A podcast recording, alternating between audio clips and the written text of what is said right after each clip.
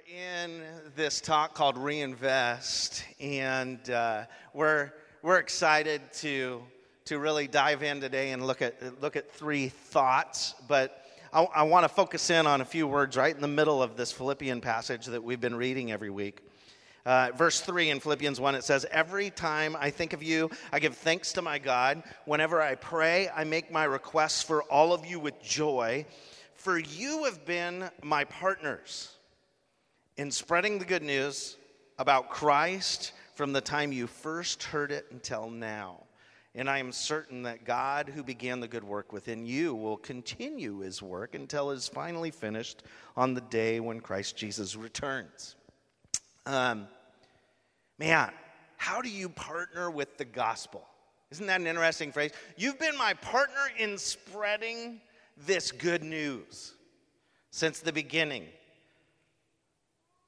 And I just look, man, how can I partner better with sharing the gospel? And, and if, if I can't think of a specific way in which I'm partnering in sharing the gospel right now, if you just like literally think, how am I partnering in, in sharing the gospel? If, if I'm not there yet, maybe I haven't even started a relationship with Jesus yet, and that is awesome. Welcome. This is a great place to figure out about Jesus. And we're looking at the reality, though, of why. Man, if I'm not partnering and sharing the gospel, why? And what can I do? How can I break out of, maybe you could call it the inspiration trap?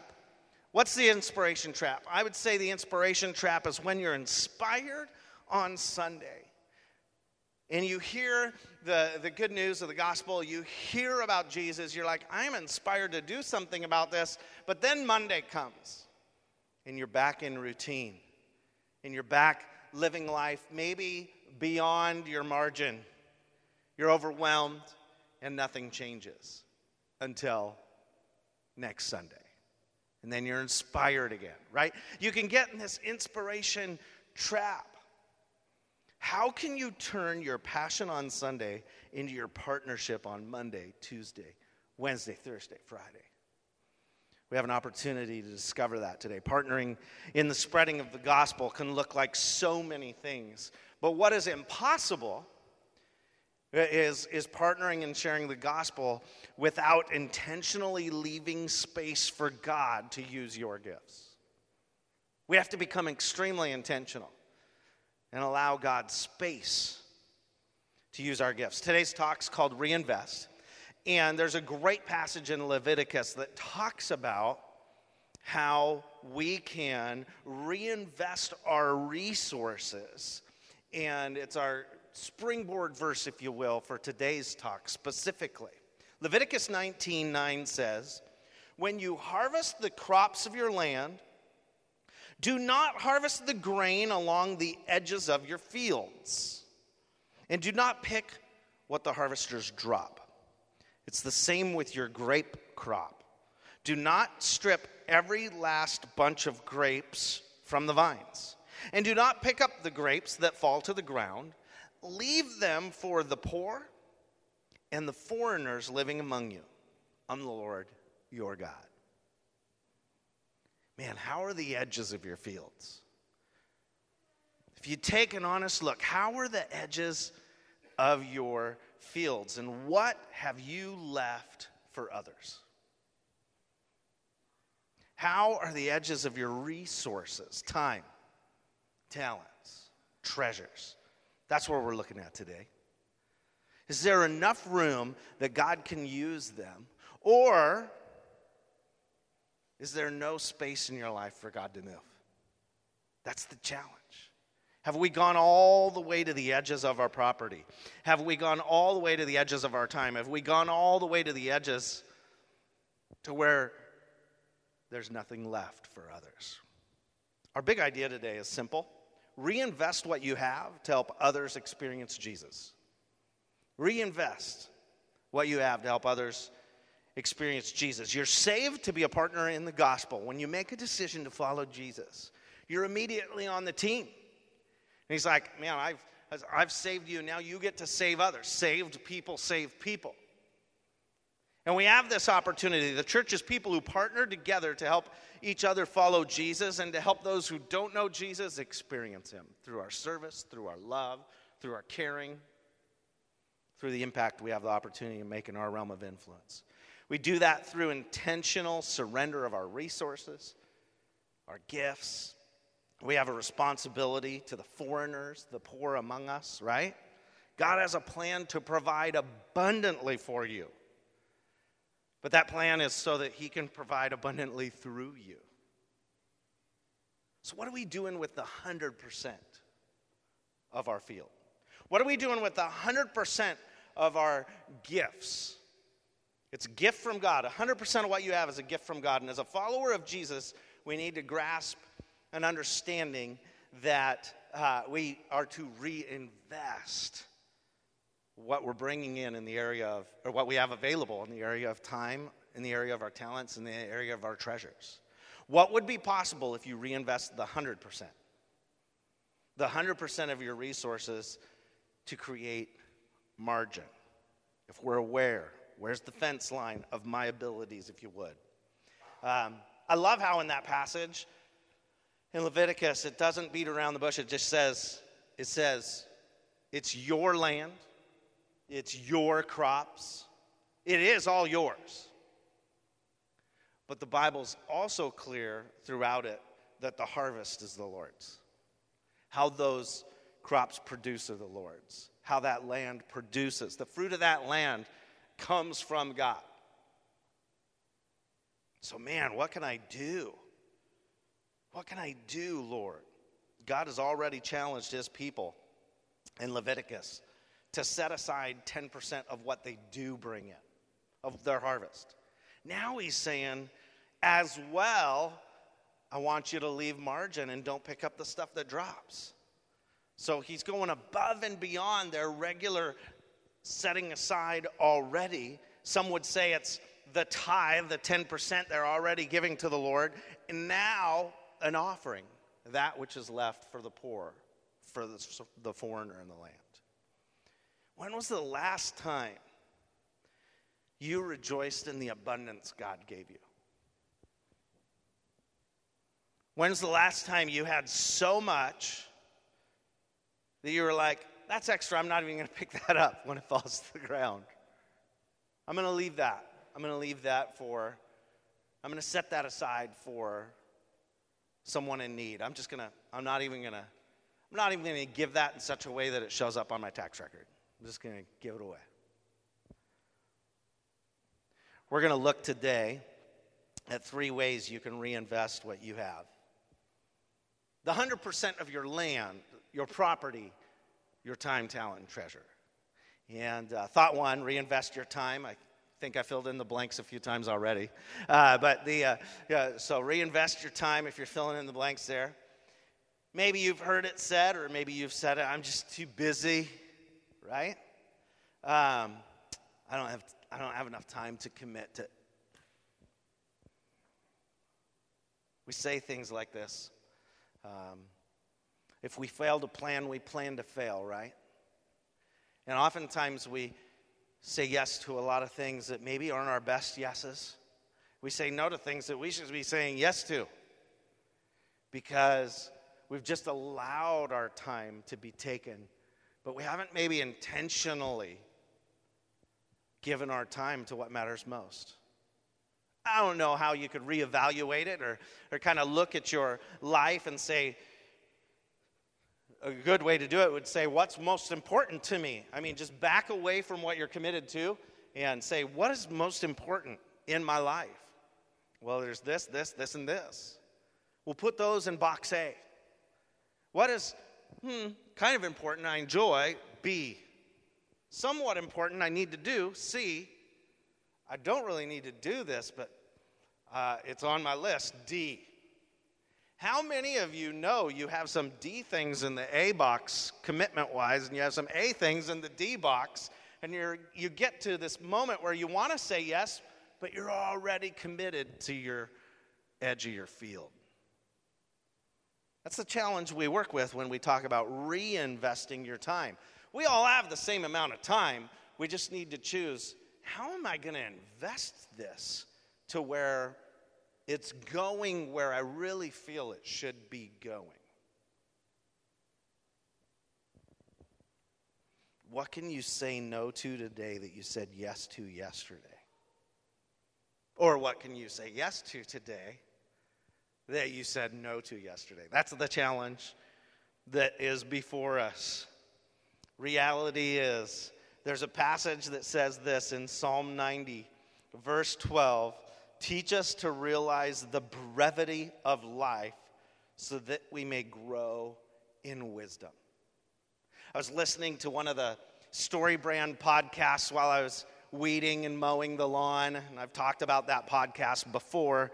Um, and I was, I was just out there listening to them interview this gal who wrote a book about urgency, and, and, and she talks about the time that uh, her dad said no to go out and play in the yard with the kids and, uh, and regretted the fact that he didn't go out and play in the yard with the kids because one of them died right after that and realized I'll never say no again. And how he passed that down to his kids. And, and, and the gal caught herself being really busy writing and speaking and working at the home office. And the kids came in and said, Hey, can you go out and play in the backyard? And she's like, I don't have time. And realized, Oh, I just did what my dad did. And I don't want the same results. Closed the laptop and ran outside.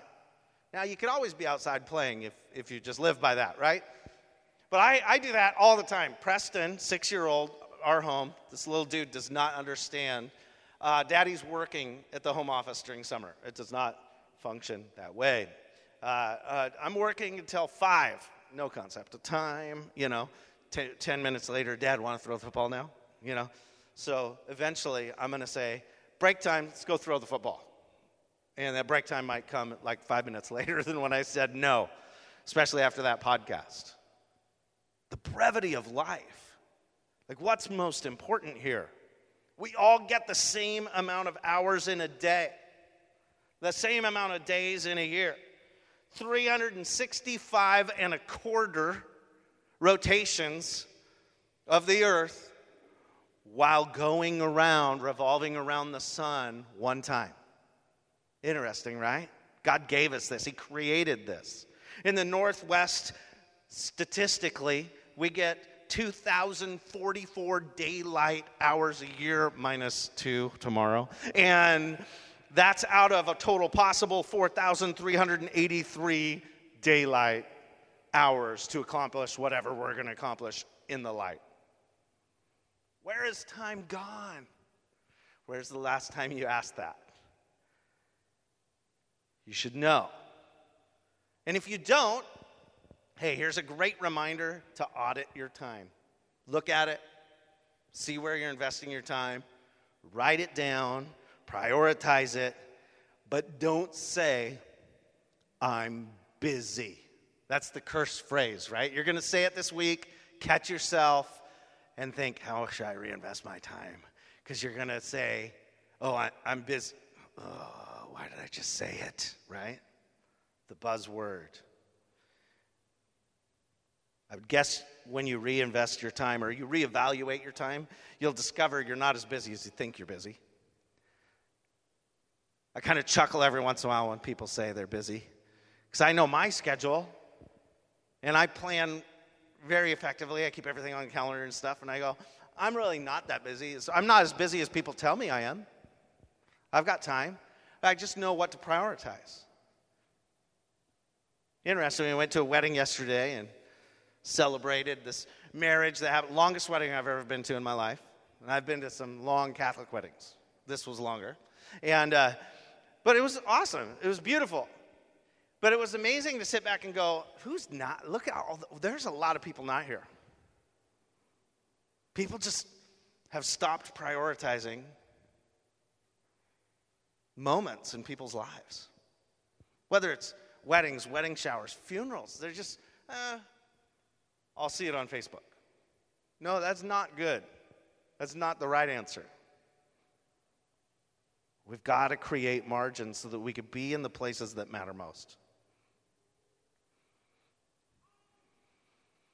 I had a pastor teach me when I was a young adult uh, he said, Thad, being late communicates to people your time is more valuable than theirs. We live in a world where it's so easy. Like I use Waze, right, on my phone. It'll tell me exactly when I'm going to get there. And I'll think I can dominate Waze. Yesterday, I, Waze told me I was going to be four minutes late to the wedding of when we wanted to get there. We were going to be early, but early is on time, right? So uh, I was like, oh, that's four minutes later than our goal. We're leaving the house. I can totally make up four minutes in between here and Issaquah. No. Didn't ha- somehow Waze knew that I was going to get stuck behind slow drivers, hit red lights, actually need to go 25 when it said 25 because it says speed trap warning ahead. You know, that kind of stuff keeps you. Thanks, Waze, for reminding me not to break the law, just to break four minutes off this time. And we just, we know GPS is going to tell us when we're going to get there. For some reason, we still overbook.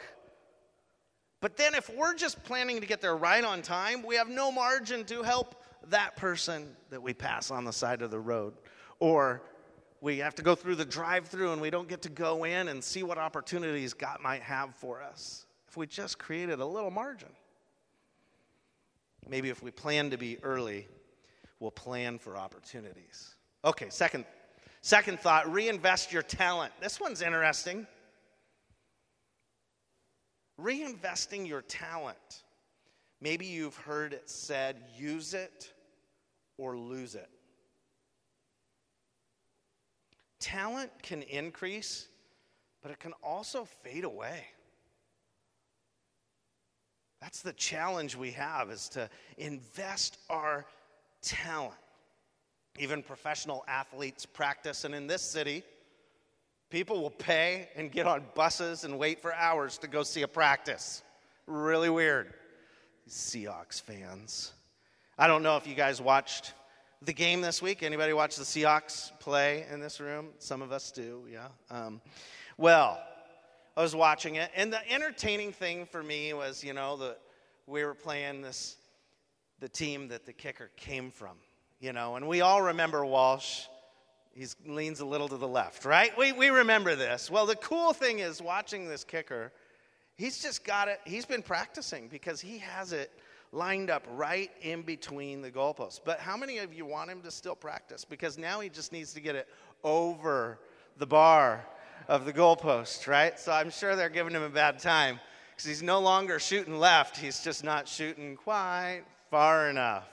And uh, so, although he did make some field goals and was able to uh, call out his former team, that was pretty funny. But uh, I, I enjoyed watching watching that relationship. A simple talent, if offered to the Lord, can become a great thing.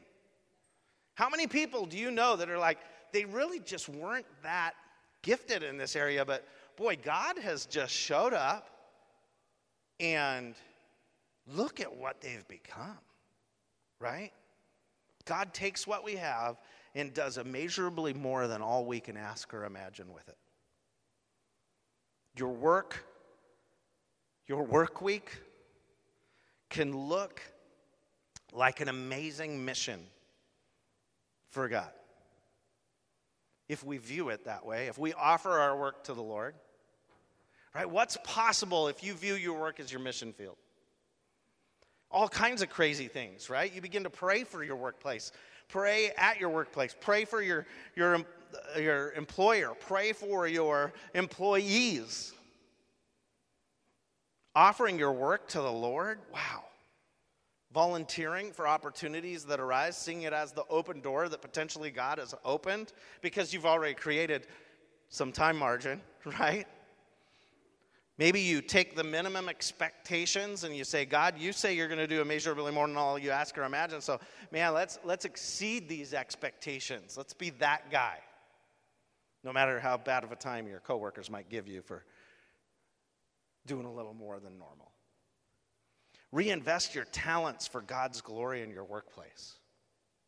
Paul worded it like this Romans 12, verse 4 just as our bodies have many parts and each part has special function, so it is with Christ's body.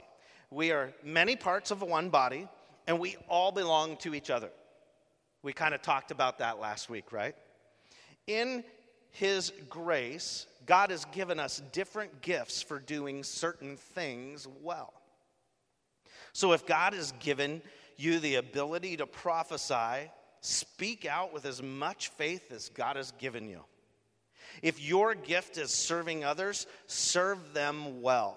If you're a teacher, teach well. If your gift is to encourage others, be encouraging. If it is giving, give generously. If it's if God has given you leadership ability, take the responsibility seriously. And if you have a gift for showing kindness to others, do it gladly. What is your gift? What is God cha- challenging you to take seriously, to do well? I was praying over this moment, and I really felt like God just challenging me to encourage some of you specifically in this moment of the service. And I was like all emotional about it. Because some of you do incredibly well with the gifts God has given you. it was intriguing to me. I just, I mean, I was sitting there and I was going, God, just illuminate me uh, to me that which you would want to encourage. And I was like, Mandy. I don't even see. Where is Mandy in here right now? Mandy is over there. First person who came to mind. And I was like, God's given you a love for people and a love for students. And I just look at the difference you've made in my oldest girls' lives. Not just them, in your family's life.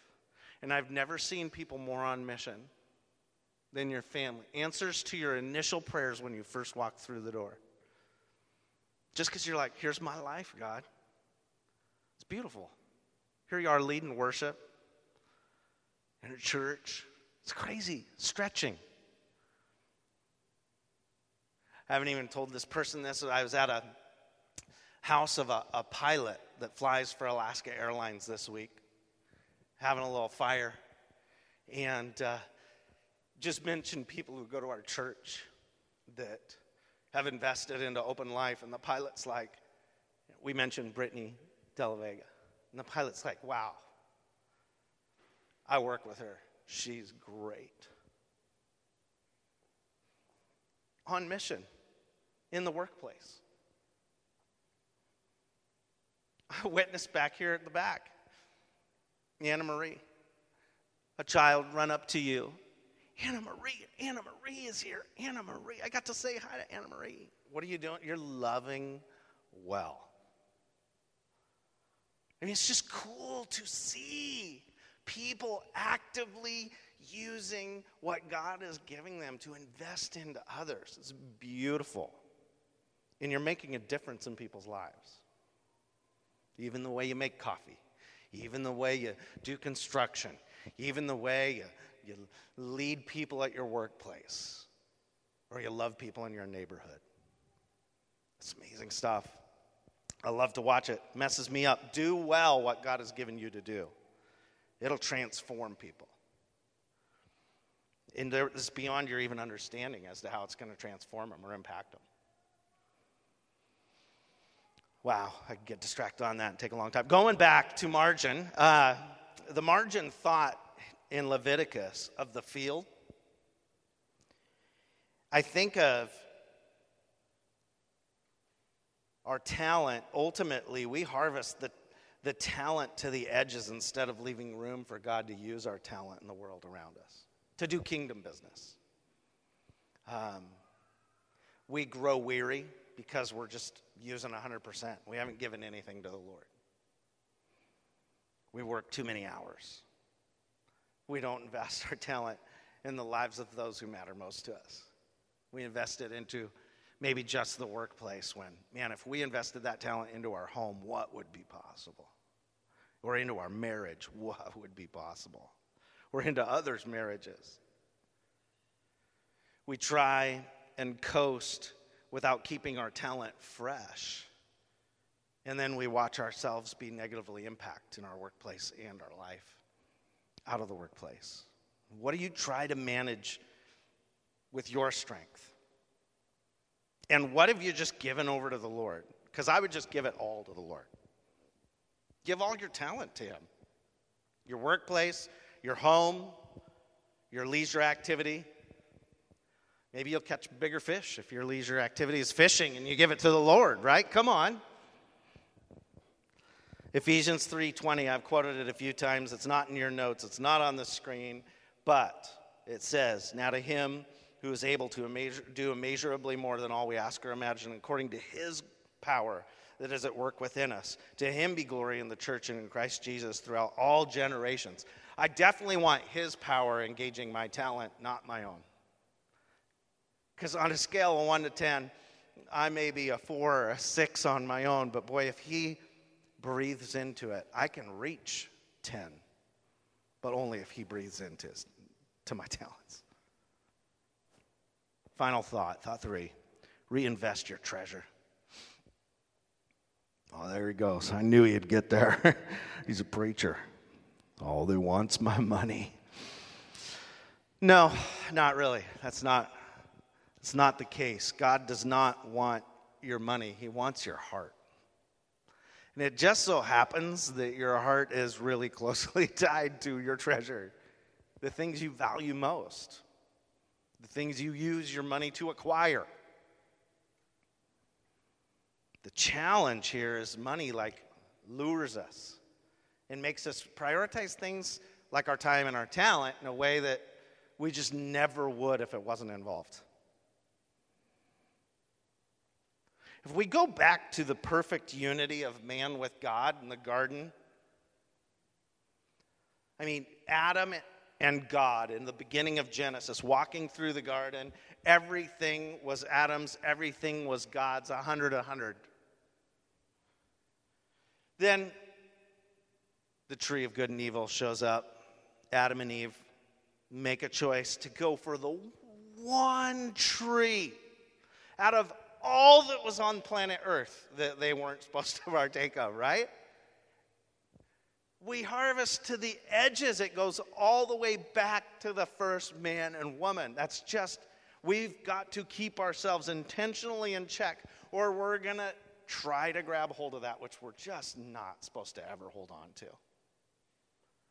God put a way into practice that would help us not give in to that same tendency in our life. He, he challenged them, you know, they gave in. And fast forward, now everything we have is God's.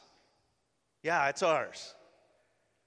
But the harvest, the gifts we have, the things we are able to acquire, it's a gift from God. These things can be a gift or a curse.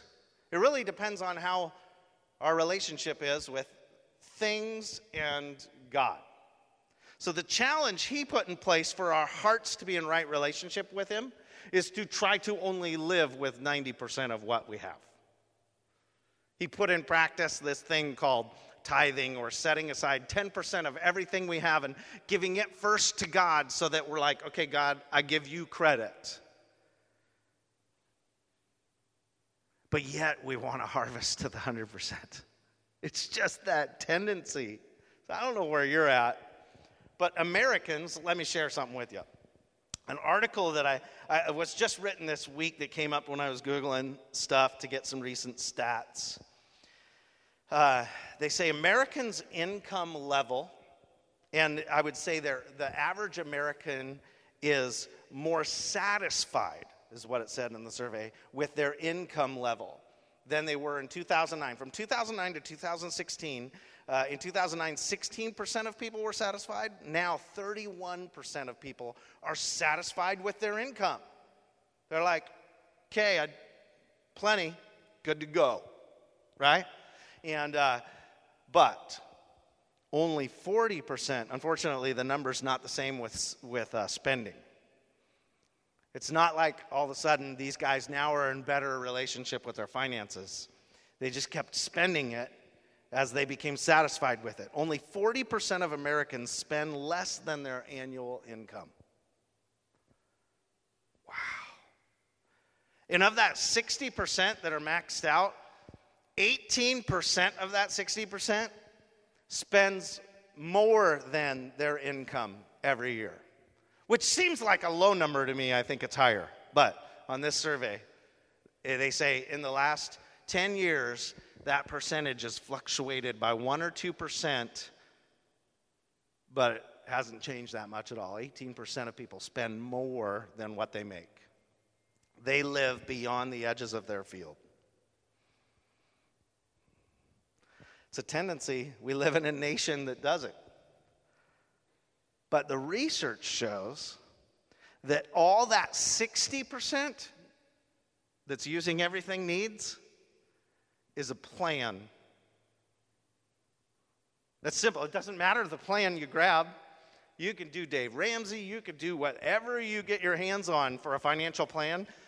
All you need is a plan. Talk to, talk to a banker, talk to an Edward Jones rep, talk to anybody. Get a plan that doesn't involve you spending 100% of your income, and you won't. That's all it takes to snap out of that rut, is to understand your finances. A plan. Well, I believe that's why God gave us a plan. He gave us a plan in Scripture that we can follow so that our hearts are in right relationship with Him and our finances. He confronts his church about having wrong relationship with their treasures in the book of Malachi.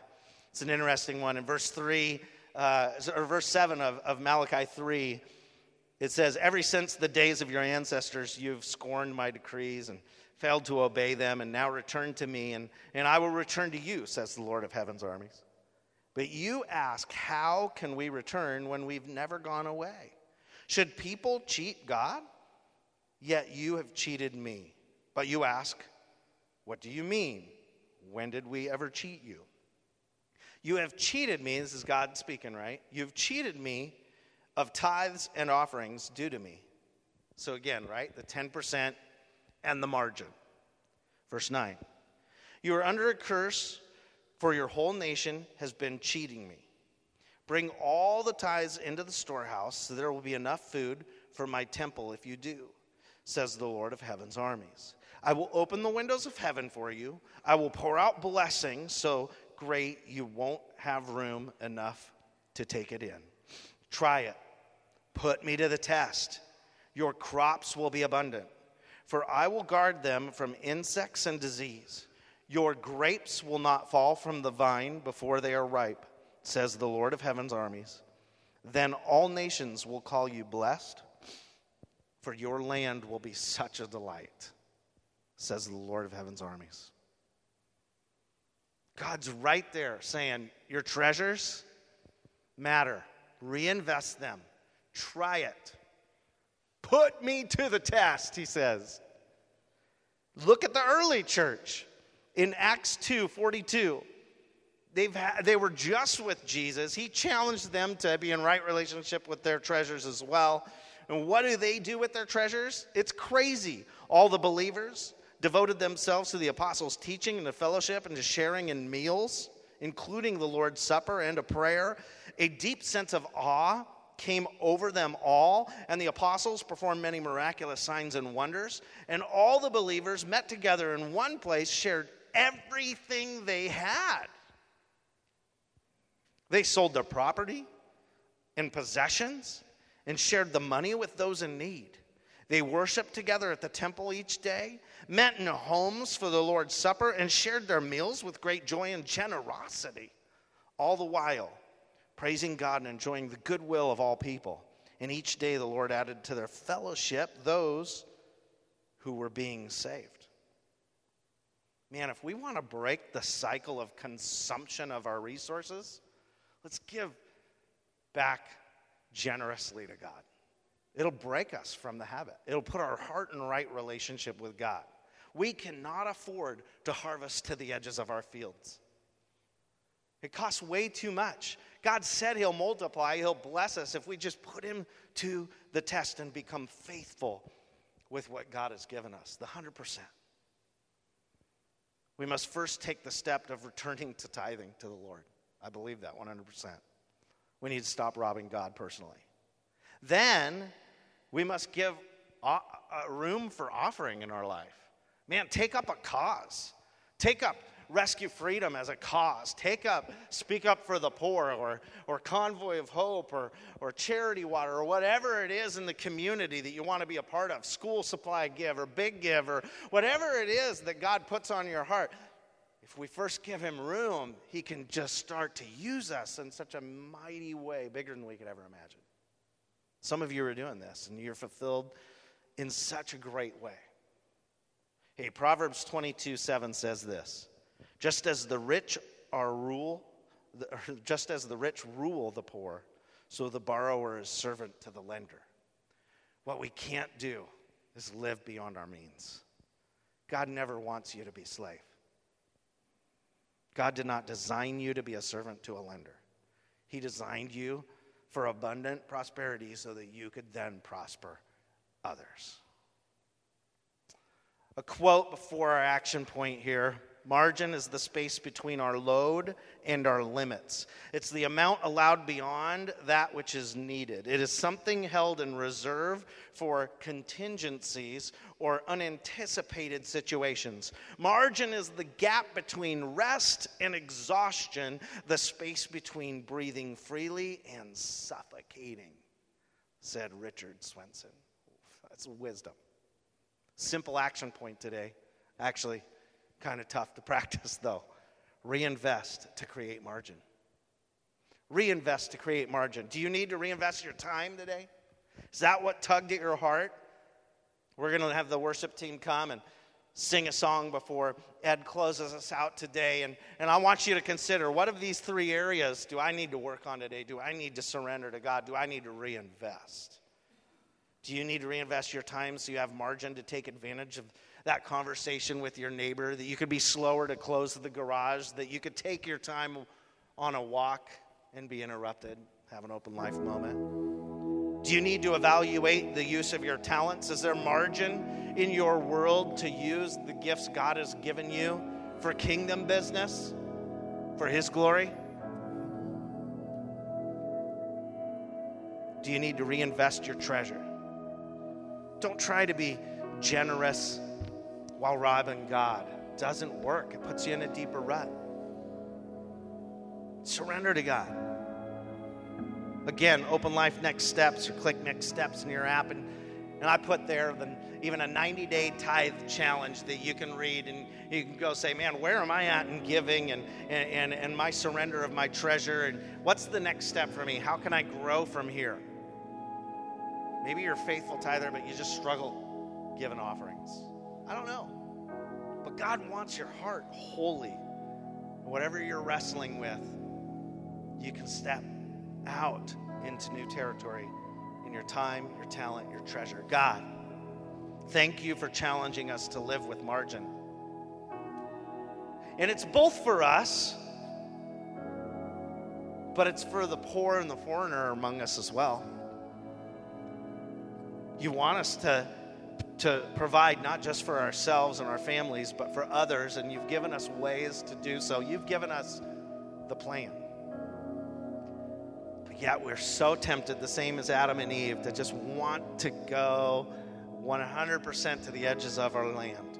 And some of us, yeah, even wrestle with going beyond our own harvest, taken from the neighbors, becoming a slave to the lender. God, I pray right now in Jesus' name that you'll begin to move in our heart to show us the area we need to reinvest, whether it be our time, our talent, or our treasure, and help us to obey the steps you lead us into. God, I pray for reward. I pray for that margin to be such a, a fulfilling space in people's lives that they be able to reprioritize and do the things they know they're passionate about doing. Saying yes to the things they should say yes to and no to the things they should say no to. Give us your wisdom, God. Let us live wisely and make the most of every opportunity you give us. In Jesus' name I pray. Amen.